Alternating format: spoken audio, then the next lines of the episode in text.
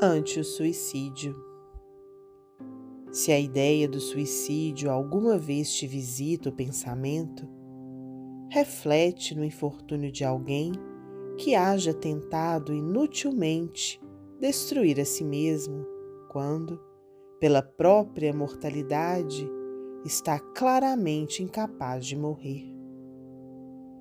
Na hipótese de haver arremessado um projétil sobre si, ingerindo esse ou aquele veneno, recusado a vida pelo enforcamento, ou procurado extinguir as próprias forças orgânicas por outros meios, indubitavelmente arrastará consigo as consequências desses atos a se lhe configurarem no próprio ser, na forma dos chamados complexos de culpa.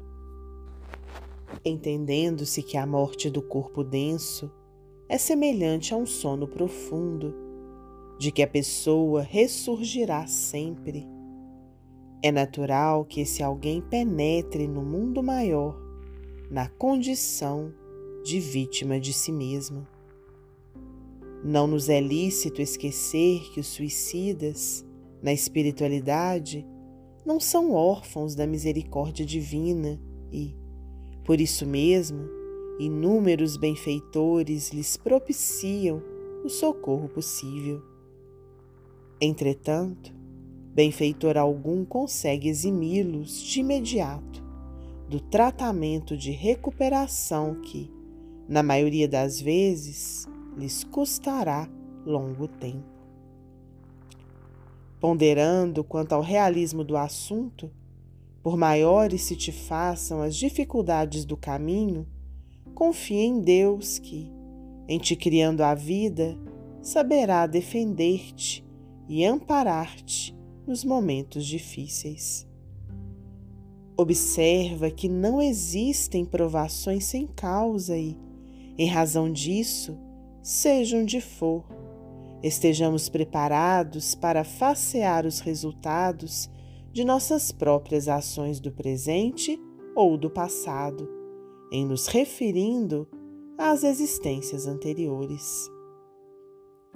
Cientes de que não existem problemas sem solução, por mais pesada a carga de sofrimento em que te vejas, segue à frente, trabalhando e servindo, lançando um olhar para a retaguarda, de modo a verificar quantas criaturas existem carregando fardos de tribulações muito maiores e mais constrangedores do que os nossos.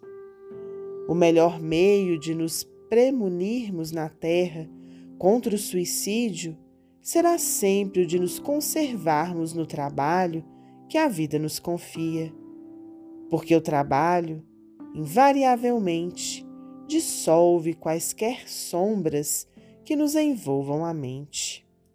E, por fim, consideremos, nas piores situações em que o sintamos, que Deus, cujo infinito amor nos sustentou até ontem, embora os nossos erros, em nos assinalando os propósitos de regeneração e melhoria, nos sustentará também hoje.